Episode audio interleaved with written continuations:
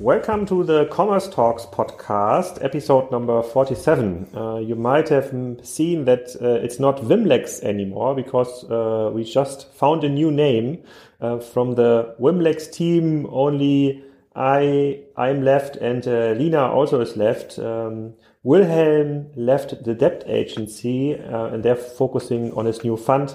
That was the reason why we've decided to give us a new name. Now it's uh, Commerce Talks and we will publish now weekly episodes, uh, hopefully, with our new regular guest, Andre. So Andre is here uh, today um, as he joined Spryker only a couple of days ago uh, in our US team.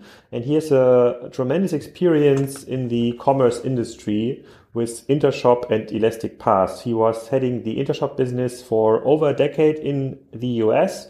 As we are now starting with the US business with Spryker, that is a very, very valuable addition to our team. And he is most likely the most valuable addition to the former Wimlex team, now Commerce Talks team. So welcome, Andre, uh, and uh, we will give him some minutes to introduce himself, give him some room, and then we will dive into the following questions. Uh, what was the Intershop story from a from a US perspective over the last two decades? What has he learned when it comes to the different vendors in the US market that might pretty much differ from our view in Europe uh, when it comes to commerce vendors.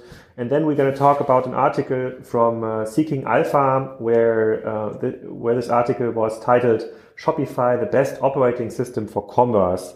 Uh, and I have a big question mark here, but we will come to that uh, later. So, Andre, tell please our new listeners and uh, and old listeners who you are and uh, what you're doing for us right now. Thank you, Alex. Um, yeah, I'm really excited to join the uh, Spryker team here in the US. Um, obviously, um, there's a great great growth trajectory going on um, with the extension of Spryker into the US. Um, I just recently started, basically last week, as the uh, VP uh, US go-to-market and industry solutions. And hopefully I can contribute in that role uh, in various facets to, uh, you know, gaining footprint here in the US, extending market share, um, and gaining some, some good traction in, in North America. Um, a little bit about myself. Um, I have been in the e-commerce space for over 24 years now, actually. So since 97, that's when I joined Intershop originally. Um, you know, I was, I was fortunate to really gain experience in all different facets of the e-commerce market, from leading large implementations across the globe, including um, projects like uh, Hewlett Packard, Sun Microsystems, the Otto Group, um, and so on. Um, I was appointed to uh, lead uh, next generation product development for Intershop, um, uh, which basically led to our Intershop 7 product uh, on the Intershop side. And uh, at the same time to the uh, GSI Commerce V11 program back in the day. And since I always had a big interest on bridging really the product side in the market, I was also building product marketing and strategy um, out for, for Intershop to really bring the market experience, the market trends into the product and the product development, uh, especially uh, when we saw a big change in the market with mobile um, becoming very, very popular and uh, the customer exchange really moving towards uh, new devices and so on.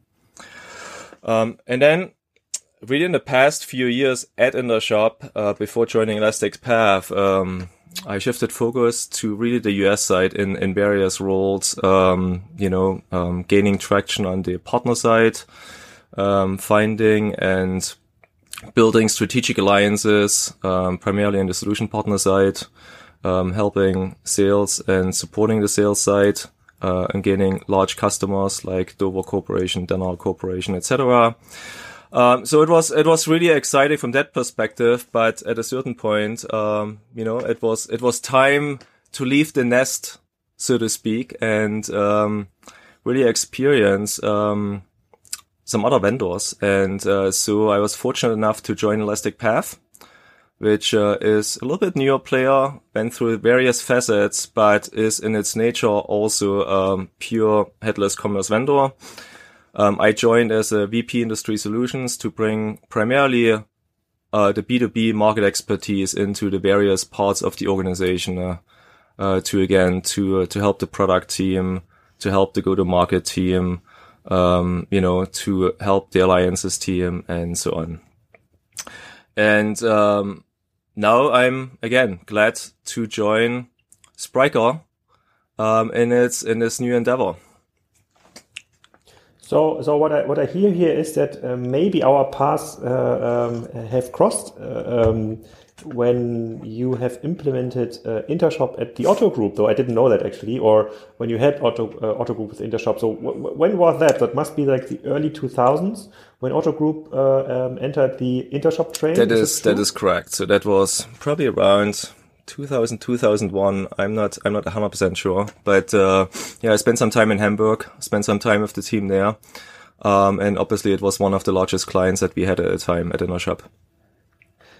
And, and how, how do you see a progress of those those clients? Because uh, uh, we have a very popular uh, uh, PowerPoint slide where we where we tell a little bit about the different e-commerce generations. And when Otto started with e-commerce in the early 2000s or in the late 90s, and then um, entered the the Intershop uh, uh, technology train in the early 2000s, so e-commerce was not as big as it is today, obviously, at the Otto Group. So mail order was like 99% of the business, and uh, e-commerce in the early 2000s might have uh, been like 10, 20 million, whatever. When I joined the Otto Group in 2005, 2006, it was already a couple of 100 millions euro in revenue, and there was all already like this this um, permanent blaming going on. Yeah, so we cannot update fast enough. Uh, you know, um, there's uh, now newer players uh, coming around. I think 2006 was a time when Magento really entered the market and like new online shops uh, uh, were starting everywhere. And then um, all of a sudden people are asking, hey,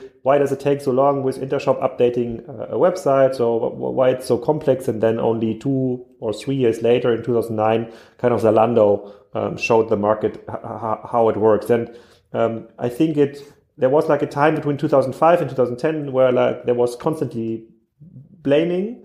Uh, in 2011, 2012, 12, um, uh, Otto tried to switch to its own um, front end framework, so to say, uh, uh, to get a little bit more independent. But um, you have been there like from the beginning, and, uh, and and we both know there's no like there's no single truth. It's not it's not just the system. It's not uh, because of SAP. It's not because of there's not enough competence. So um, was it really so hard for these older customers like Otto to switch to into a new system. So what was your experience? So when you integrated Intershop over there, was there kind of a big wow moment, a big like um, lots of people cheering about entering a new technology uh, uh, technology track? So what, what was it? Because when I entered, the the blaming was already around. So that that would be very interesting to understand from your perspective. So, I mean, it, it has been quite a while. So I, am not sure if I recollect every every single thing correctly, but obviously there there were different aspects of the Otto group. Um, so there was Otto itself, which was by far the largest part, right? Which was traditional catalog provider. So you got your big fat catalogs every I don't know season,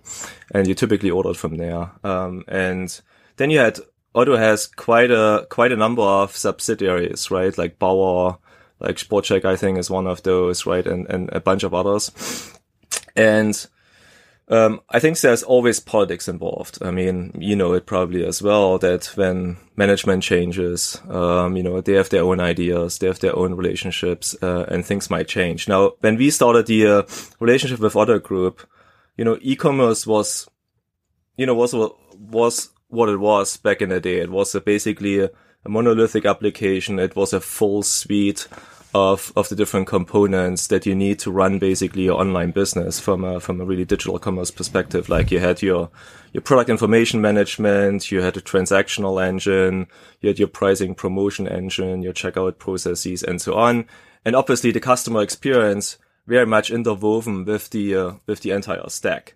I mean, those are the times before even mobile was a topic, right? It was before the iPhone was even released. So everything was built as a full stack solution. Now, Intershop is and was an enterprise solution. So um, we served um, complex, more complex customers quite well, and we had a you know we had the possibility to customize the systems any way you want. Now with those customizations, of course, come the challenges of of upgrades. Um, I think technology evolved tremendously since those days in context of you know API structures, architectural concepts, um, and so on so it's really hard to compare what we see to and today and when we talk about composable commerce and API first uh, versus uh, back in the days where everything was basically again built as a monolith.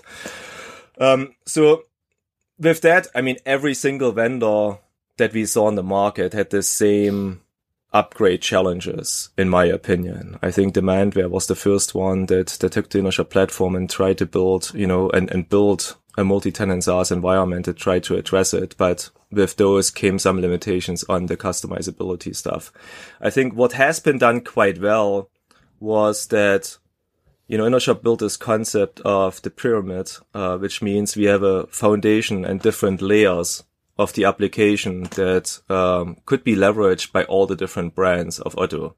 And then you had customizations on top specifically for that brand, right? And their specific processes. You try to inherit as much as you could from uh, the core Intershop platform. Then on top, you had a core Otto group platform, so to speak. And then you had the different variations and customizations for each individual brand.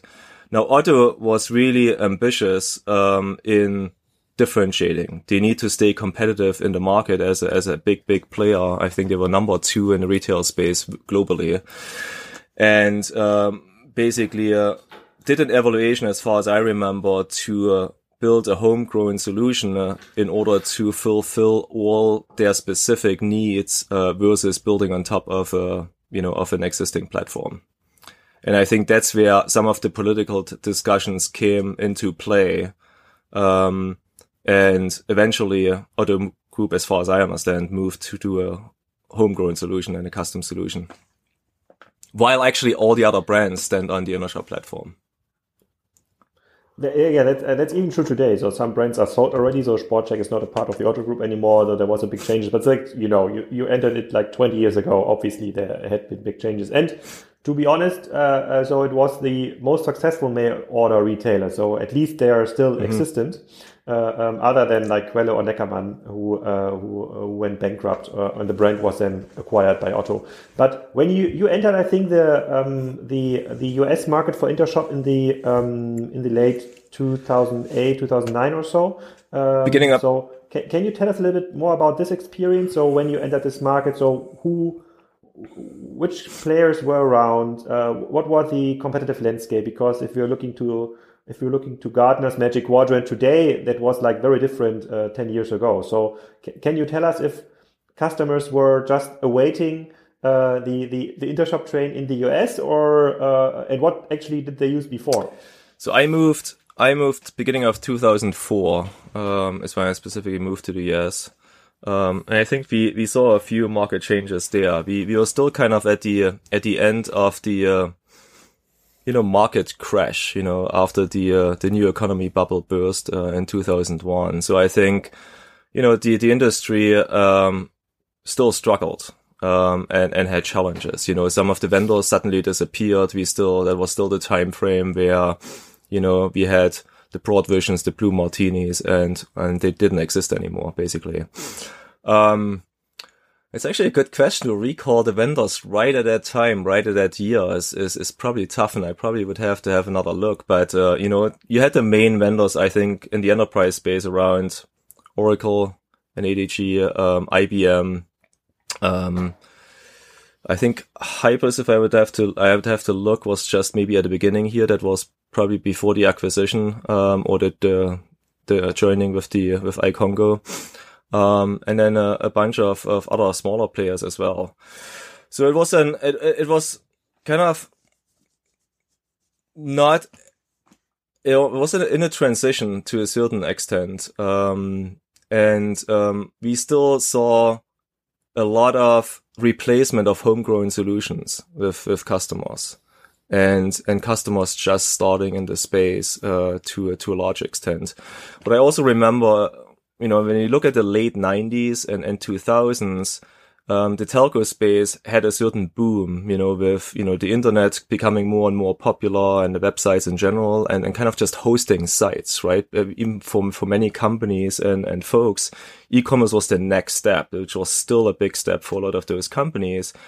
And the telco space actually back in the day, similar to, to a certain extent to, to some of the vendors now, tried to provide these entry level solutions. So we saw companies um, providing solutions like ePages, um, telcos like providing these here one on one. I think was was one of those you know where you pay a certain small monthly fee, but you can set up a templatized store. Um, and so on, and then you had obviously, uh, you know, the large customers with their with their custom solution. And uh, um, and um, you then joined Elastic Path in 2019. So what, what was the what was the landscape looking then in 2019? Uh, so who were the strong players in the US? What was the perspective of a um, chief digital officer in the US when he was look uh, when he was looking out for new vendor solutions, new, for new software solutions in the e-commerce space? So I think you know if you look at really how the digital commerce market evolved. You know, we talked about the very early days. They were like, you know, you had really these licensed package software solutions, right? The, the, the monoliths, how we call them today at least, or you had your D- DIY solutions. Um, we saw then the change, you know, it was probably around two th- 2006 when it started. Um, and it was driven a lot by, by Demandware and followed by some of the other vendors. You know, when we moved from a licensed software office, uh, offer, uh, offering to uh, kind of SaaS platforms.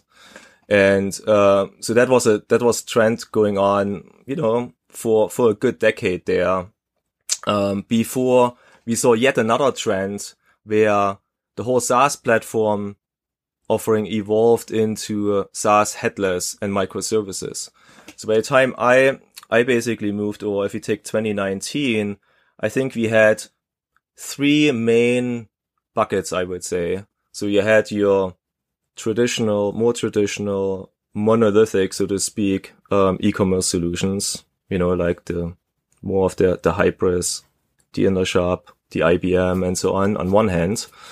On the other hand, you had some of the uh, more templated or cookie cutter solutions, like a Shopify, for instance, uh, more of a BigCommerce, even though some of those are evolving. And then the third one you know, with the, the, on a new architecture based on APIs, headless was a big common, common term here. And then even a step further with the uh, evolvement of a microservices page to pro modular platform. So we had all three, all three had their advantages and disadvantage. And I think we got to a point where, you know, the market is going through that change and companies, um, got confused on what is right for them and it's hard to distinguish what the benefits are, I think, at, at that time. And I now we see more and more, I think, the evolvement of, you know, headless microservices, cloud, API first uh, type of architectures in the space. And, and what, what is your assessment on like the older vendors? So, so we have all the newer uh, uh, uh vendors um, also active in the US, like uh, like a VTEX, like uh, uh, like Mirakl um, uh, for example, like Elastic Path is one of the uh, one of the first that uh, went on the headless train. So uh, compared to the incumbents, so the Demandware, uh, which is now Salesforce Commerce, Intershop, um, Hybris is still around in the US. Uh, so if you would ask um, modern CDO in a US organization today, how would he or she perceive the market? Does he really distinguish in those two kind of buckets and say, okay, old vendors versus new vendors, or is it a little bit more um, um, faceted? Yeah, probably not. I mean, what what we have seen, first of all, I think we have a pretty broad spectrum of vendors today, um, in my opinion. So we we see still. You know, some of the of the traditional well-established vendors, as well as up-and-coming players. You know, like like VTEX that you mentioned, um, Elastic Path and with the changes that that happened within the past, you know, couple of years, um, and so on. And I think it, it depends a little bit who the decision makers are on the practitioner side. So if you have the IT team that is driving decision, many of those, you know, they are looking into microservices. You know, if it's the business side of things, they don't really care as much as long as the business challenges are being addressed, as long as they get the business value. Because um, if they don't have to deal with the IT side of things, the infrastructure deployment, what have you, and let's say the price is right, then uh, that's that's all they care about, right? They they want to get um, their their system up and running. They want to solve for their challenges. They want to provide the right customer experience. And then, um, hopefully they are thinking ahead and, um, you know, have the, uh, the options and the possibilities to, uh, to extend from there and grow from there. Hmm. Okay. So, but, but, but, um, I got it. Like the business side is not interested at all. So, uh, yes, they are interested so, sometimes in fluffy stuff, and uh, uh, they are reading articles which, which we're talking uh, about in a minute. Uh, um, but but but eventually they don't care. I I agree. But from a tech perspective, so we have in in German we have the uh, we have the, um, the the we have the so-called EDV-Leiter. So the one who was actually heading the IT, but not not as a CTO, which we would uh, call him today, but rather the one who is responsible for the um, internal network um, stability, maybe for setting up the ERP system and handling the ERP system. So do you see still a lot of EDV-Leiter kind of types in the US or was it never there? Um, we, we do we do we do see the IT side, and again, it depends a little bit on the on the industry and, and the type of company um, you know, on the on the B2B side of things, and for instance, in in industries that providing more regulated products uh, or that need to own kind of their environment infrastructure, let's say like life sciences as an example, government. Um, IT departments are heavily involved, and the IT side is important for various for various reasons. Uh, for other companies, again, they they couldn't care less as long as they can accomplish their their business tasks. Um, so for me, when it comes to some of those topics, I think we on the vendor side understand benefits, differentiations. I'm not so sure that really the practitioners always understand it, even if they, if they are interested in microservices, because at least from my perspective, you know, my, um, multi-tenant SaaS as an example and, and what, what it stands for is the the easy upgrade path. We talked about it before, right? It was hard in the past. It was it was um, it was really costly. It was time consuming to to run those upgrades. Multi-tenant SaaS basically indicates you run on one code base, all the clients. You consume upgrades um, without any downtime. Um, so it's it's the value can be provided constantly. Now, at the end, you know, it shouldn't matter if it's at the end multi-tenant SaaS and you get seamless upgrade or if it's a single tenant, for instance, or if it's an on-premise installation as an example, right? Um, but I think the, the value that, that, that companies want is a seamless upgradability and they translate it into something else, which, which, you know, kind of goes in hand, but, but doesn't have to be. So I don't know if it, if it makes sense, uh, from that perspective. Um, and the same the same applies, you know, with with other parts of the technology. I think there are certain benefits for the vendor side to to handle it more effectively, differently. Um, I'm not sure if it always necessarily translates into uh, into business benefits. Mm. Okay, so from so there were uh, one one discussions we are usually having uh, uh, with uh, with industry peers from the vendor industry is that we are living in an industry where where it's a lot about bragging. So people people say, yeah, we are we are MACH technology, we are microservice, um, API based, headless, and if you're going to a traditional trade fair, then out of a sudden everybody is saying, yeah, we are MACH too, we are headless too, we are cloud first too, we are there. There are even companies uh, claiming they are cloud native, which is most likely one of the stupidest things you can say uh, uh, today. So. Um, in, in this kind of industry environment, it's very hard for uh, for customers or, as you say, practitioners to identify the perfect partners. Uh, and it's the same not, not only for the vendors, it's the same for the agencies. So the SIs, depending what you will ask them, they will always say, yes, that's our core competence. We always build AI powered chatbots. Yeah, we always build like uh, responsive, uh, uh, responsive websites. Uh, they would even claim projects from the past, like the Otto Group, for example, and say, yeah, this was responsive too. So, um, what what is the so though in the uh, in the DACH market, the European market, um, the um, um, the big analyst houses like Gartner and Forrester, they are not not a very popular source here. They are relevant, but they're not as popular as in the US. So, um, do you think that Gartner Forrester can can effectively guide through this kind of uh, uh, uh bullshit bingo forest to find the right vendor, the right partner, the right agency?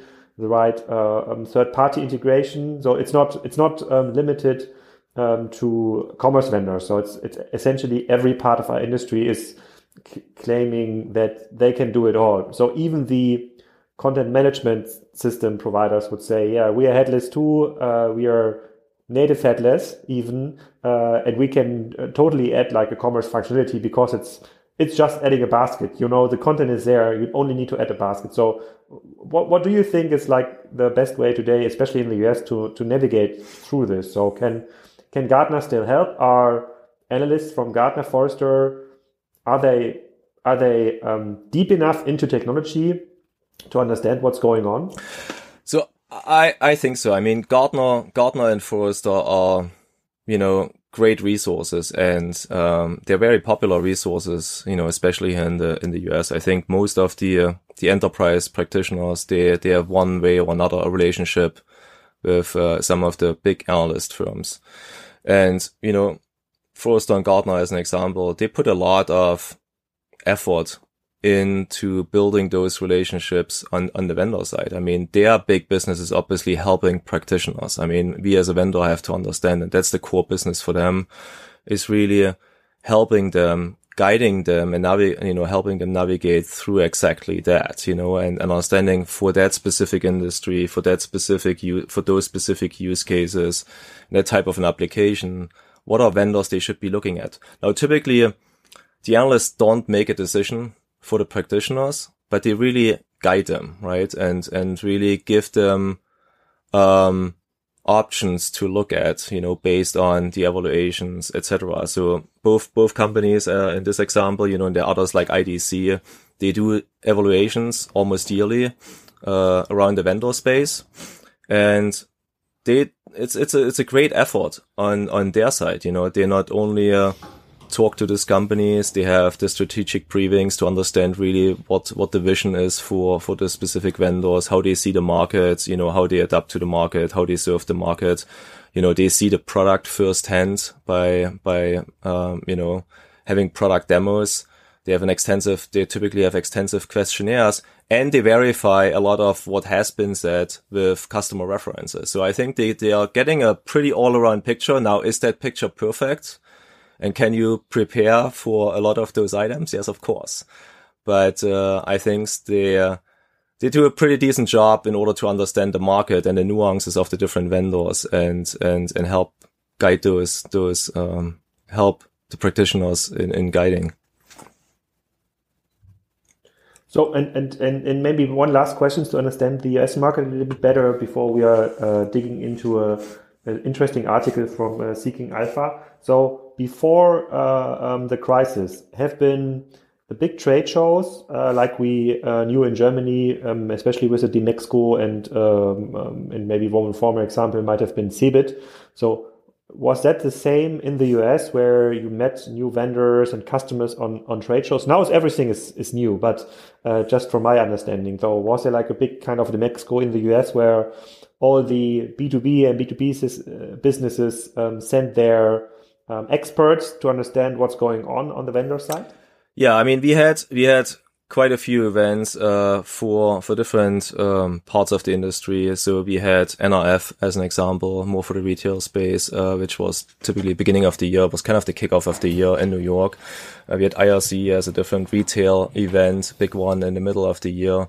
And then uh, certain specific B2B events like B2B Online and B2B Next. And you know, those trade shows, you know, help again to uh, a expose, you know, the vendor, the vendor landscape, have a big exchange between the practitioners. I think that's the most important part of those shows is really, uh, um, have the practitioners go out there, see what is new, how the market evolved, talk to uh, some of the new vendors, some of the old vendors, do some comparison, but uh, first and foremost also have the peer exchange, which I think is super critical in this industry to kind of really exchange what have worked for, for one company, you know, what have worked for other companies. How did they solve for certain challenges that, that companies are facing? So I think what we have seen over the, over the past few years is that there is a, is a more open exchange between practitioners, uh, and between, you know, the, the responsible folks on the digital side, um, to really you know, um, gain expertise and, and leverage experience from, from other companies. Okay, got it. Then let's uh, uh, let's maybe deep dive into one article where uh, a not yet practitioner wrote about uh, his view on who might become the next operating system. The article actually stuck out because uh, we are calling our product operating system, and we have a very different understanding, obviously, from what the author author is thinking. So the, the article is titled Shopify, the best operating system for commerce. Uh, and he's claiming a couple of things which I think we have to uh, um, I have to um, um, discuss. So um, the uh, the one thing he was claiming is and, and he use, is using Red Bull as an example. So uh, um, he said that Red Bull was the bellwether um, that shows competitors and merchants that big brands don't necessarily need expensive enterprise software. So he was talking about um, an online shop project with Red Bull and Shopify. Um, he said the enterprise software market is rigged. So usually if you pay for a Ferrari, you're getting a Ferrari.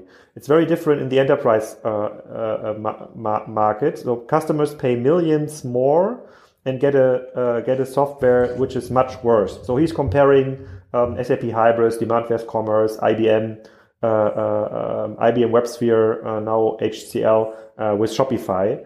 Um, then he said, legacy enterprise software can be thought of as a mafia of companies and consulting firms. So uh, uh, uh, we, we will deep dive into that in a minute. So uh, so he would still question. So what kind of company can afford today to buy an HCL solution, the old uh, WebSphere solution? So that can be only uh, because somebody was somebody was um, bribed.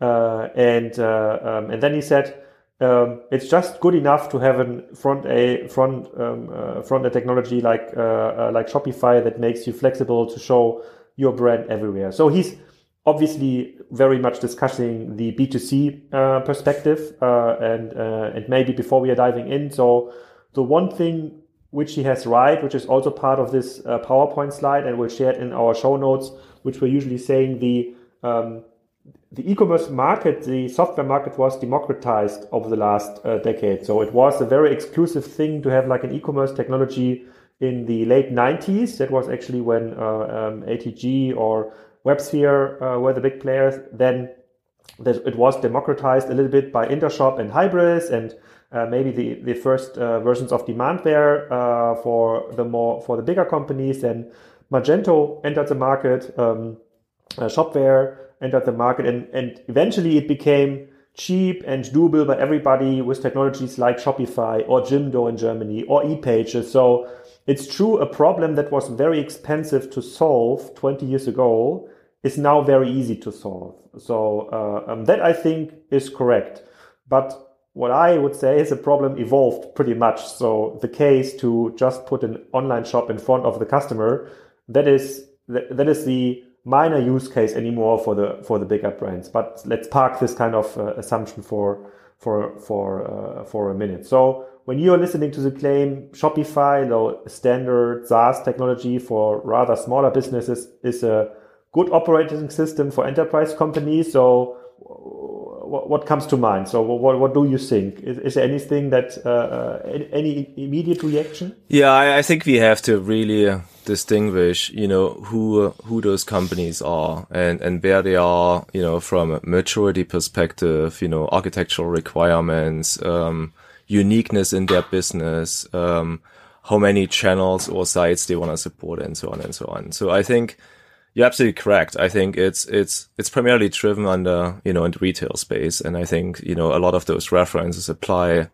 you know, in, on the retail side. What Shopify has done really really well um, is to provide merchants an end-to-end solution that they can easily stand up um, and and and get going. You know, um, it's they can basically upload their information. Uh, they can use different templates uh, for the front end experience, as an example you know, set up, set up all the different business, business data and, and, you know, have transactions going through the, through the environment. So if, if you're focusing on that fast time to market to test certain things, I think it's, it's, it's definitely, um, a choice and an option in, in the market. You know, if you look at Red Bull as an example, um, they're basically kind of, uh, um, in, in manufacturing space in general, you know, we have to distinguish, you know, what part of the business it is that, that they run on Shopify, in my opinion. So,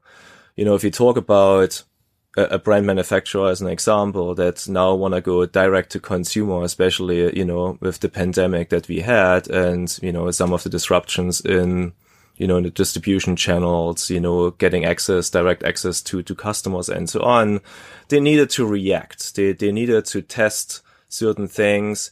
And I think Shopify is certainly a platform that allows them to do exactly that. Quickly test a direct to consumer channel, uh, for example, where they again provide a subset of, of products. They manage some, some of their standard pricing and they get transaction going. I don't necessarily think and agree that that channel will be the long-term solution for manufacturers because the way they run the overall business and the complexity of the overall channel structure, um, it just cannot be solved on Shopify. Um, so again, you have to differentiate which part of the business can be done and how complex your business is overall if you run, you know, your, your line of business through Shopify. And that's why we see uh, Shopify primarily targeting still, you know, the SMB and mid market, you know, and then obviously you have Shopify Plus with some extended functionality and APIs that you can leverage for, you know, some custom storefronts, for instance, uh, that are going a little bit upmarket. Okay, so then let's let's state for uh, for a minute, um, or maybe as a um, as an intermediate as an intermediate result. So his claim that bigger brands don't necessarily uh, need enterprise software to in the B2C space, in the retail space, uh, to create a brand experience for the customer. That's partly true. So whenever there's an idea at the Red Bull team saying, okay, I'd like to uh, sell liquid XYZ to uh, uh, under a certain Red Bull brand, let's call it like Red Bull Black in the Austrian market. So Shopify could be a choice where 10 years ago there was only an Intershop or Hybris, for example, that could solve this kind of uh, uh, requirement. That's true. So we can we can we can give him that, right? Yeah, I mean, if I think if you have a fairly straightforward store channel that you wanna that you wanna serve, I think it's it's definitely um, an option. You know, if you if you wanna leverage those even mobile optimized store for templates if you want to test some social shopping connectors out. Um, you know, if you want to leverage some of the POS capability that Shopify now provides, I think it's definitely an option. Now, if, if you look at, you know, more complex or into aggressive growth or supporting a variety of channels and business models, if you want to go uh, international and you want to differentiate and I think that's a big piece, an important piece is like for a lot of those companies is how do you differentiate now in the market? Right? How can you serve your customers better? How you, how you create this customer stickiness? And I think a template solution will not cut it in the long term. So I think you, you have to, uh, to build, uh, to, to provide that uniqueness and you have to be able to adapt easily to changing business and technology environments, you know, and um, that might be a little bit harder to do with a more templated solution. Okay, agree. Then let's uh, let's go to claim number two. So um, customers uh, software customers are paying pay millions uh, and the software is getting worse. So he's saying, so you're getting more and more like an old Toyota Camry, but paying for a Ferrari. Uh, um, this is a claim I usually get a lot when, when it's about uh, enterprise software, and it's it's not only uh, um, against enterprise software; it's usually also against like the agency setup. It's not the software is getting more expensive. Agency uh, would take takes longer to implement new changes. So um, why is that? So it, it, a is this claim true? Is do customers with enterprise software really get a shitty experience for lots of money, or uh, what is the real truth behind that? I think it's part is reflected on on on the history, and again, we we talked about it before, like how we go through a through a transition in the market, you know, on the technology side as well as on the you know practitioner side with the uh, with the raised customer experience and so on.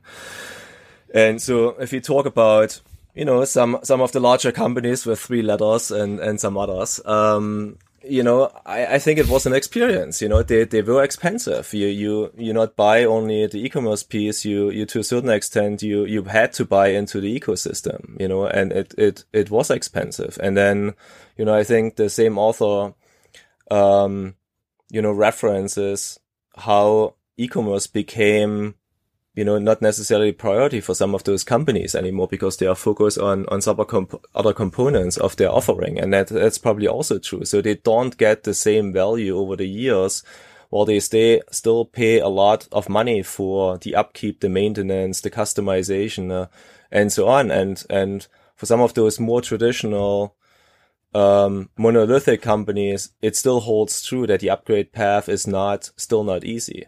Now, I think, there's risk to comparing those type of vendors and offerings with, you know, some of the other buckets that we discussed before, like that we see in the market that are modular, that are microservices based, that are API first, headless and so on, that allow you for way more flexibility, agility, agility you know, and compose uh, your environment to your specific needs.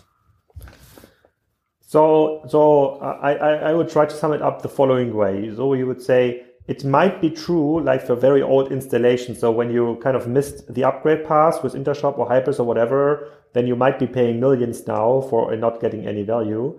But if you're like on a modern uh, um, headless first technology like Spryker, it, might be more expensive than uh, than Shopify, but gives you like the freedom um, enterprise companies would need. And therefore, yes, you pay more, but you're getting more. But there's some uh, uh, some duties on the customer side. That's what you're saying. So you just cannot leave the system alone, but you need to actively manage the upgrade path, the capability, the third party integration. So uh, though it's not it, it's not maintaining Absolutely. itself. Absolutely. Correct.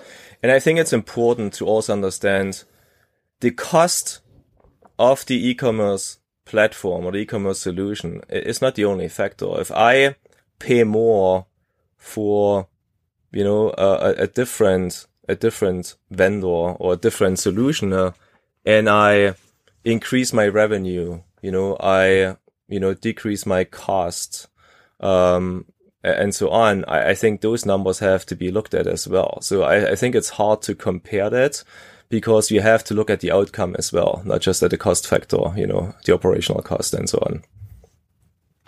Yeah. Okay. Got it. Um, then let's go to his third claim. Legacy enterprise software can be thought of, a, as, of as a mafia of companies and consulting firms. so, um, so he's offer, obviously referencing to why is it still possible that HCL software, like now a company owned, uh, uh, I think by, by an Indian mother company, why is it still possible they are in the market? They are not headless. They are uh, they are not um, API based. Uh, they obviously don't have a microservice infrastructure um, um, under the hood, but still they do win customers. Uh, they win implementation. And his claim here is that is only because there's kind of a mafia structure around that is helping HCL to win customers. So is that? True? I'm not sure that anybody is holding a pistol on your head to kind of choose HCL or IBM. Um, so no, there might be other dependencies, but um, so I, I think it's a little bit exaggerating, and I think um, what is what is true is that a lot of companies facing dependencies because they bought an ecosystem and for them it's really hard and expensive to detangle that you know and, and kind of make a move into a into a different solution or a different platform. You also have to keep in mind if you if you do implementations with some of the large SIs, they're all there for the money. You know, they you know those implementations are typically seven seven or eight figures. Uh, you know, looking at you know the obviously more than just e-commerce digital transformation. Uh, but that's where maybe some of the uh, reflection comes from. Uh, I think is is the dependency into an ecosystem uh, that that you have created that you bought into that is hard to basically uh, get out of you know? Like we we see a lot of companies that had an SAP on the ERP side. They bought e-commerce you know with with Hybris um, the same on the Salesforce side and or, or IBM and uh, that makes it really tough to to pick best of breed components and to integrate into your uh, ecosystem Okay, so you're essentially saying it it it's true. There's like people with a with a high uh, self interest in like earning money for earning implementation days, for example, or selling implementation days, uh, or um, or a vendor would say if there's a customer's paying million every year and not complaining, so why should I why should I charge less? Uh, so, but again, here there's a on the customer side, there's a lot of potential to change this kind of situation. Yet. Know, nobody would um, would would would would uh, uh, would uh, um, uh, pull out a pistol. Well, I think yeah, companies. I mean, they face a challenge. So let's say you know companies have implemented an IBM for the past five years, and it's supporting their digital business today. Now they know they are facing lim- certain limitations. Um, maybe they cannot grow in, in certain areas now it's a hard decision to be made. Are we are we paying for the uh, for the cost to upkeep the system, for the expensive customizations, uh, for certain expense on upgrade paths, or am, am I going through a, a large re-implementation, re-platforming project, right? And I think a lot of a lot of companies, a lot of folks, they are struggling with that decision, and they they just keep going because uh, they don't want to undertake the you know the big replacement. And I think what we will see is with the more modular platforms, the microservices approach, and you know, like uh, Spryker uses, you know, we use uh, package capabilities and, and again, very modular approach. I think we see more of a strangler pattern moving forward, where companies get an opportunity to incorporate uh, certain single components and then basically grow uh, the business from within and then basically uh, step by step replace it instead of uh, doing a big bang uh, replatforming project.